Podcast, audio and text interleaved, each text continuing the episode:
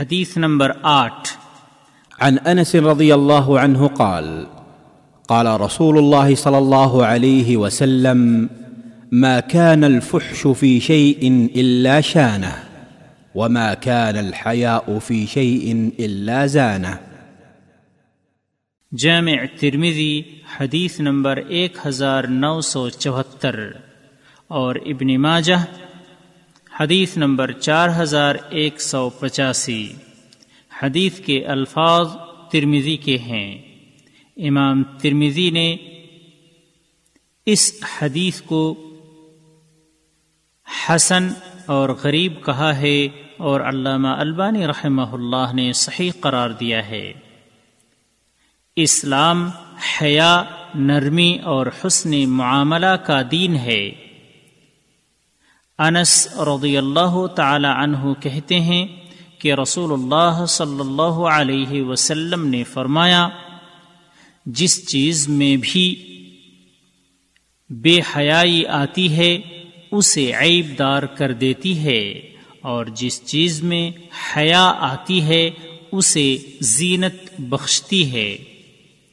فوائد نمبر ایک اسلام حیا اور اخلاق حسانہ کا دین ہے۔ یہی وجہ ہے کہ وہ سخت و قبیح اقوال و افعال اور مضموم صفات سے بچنے کی تلقین کرتا ہے۔ نمبر دو، اللہ کے دین اسلام میں حیا ایک پسندیدہ اور خوبصورت صفت کا نام ہے۔ اس لیے ایک مسلمان کا اس خوبی سے آراستہ ہونا نہایت ضروری ہے۔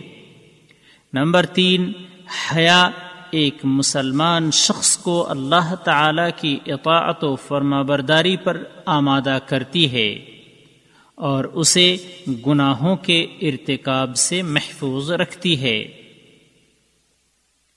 راوی کا تعارف، ابو حمزہ انس بن مالک انصاری رضی اللہ عنہ رسول اللہ صلی اللہ علیہ وسلم کے خادم تھے۔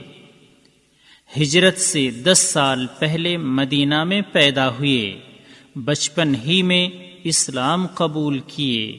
پھر نبی کریم صلی اللہ علیہ وسلم کے ساتھ رہ کر تا وفات آپ کی خدمت کرتے رہے۔ پھر دمشق منتقل ہو گئے اور پھر دمشق سے بسرا کوچ کر گئے۔ انہوں نے بہت زیادہ حدیثیں روایت کی جن کی تعداد دو ہزار دو سو چھیاسی ہے۔ سن ستانوے ہجری میں بسرا میں وفات ہوئی، اس وقت ان کی عمر سو سال تھی۔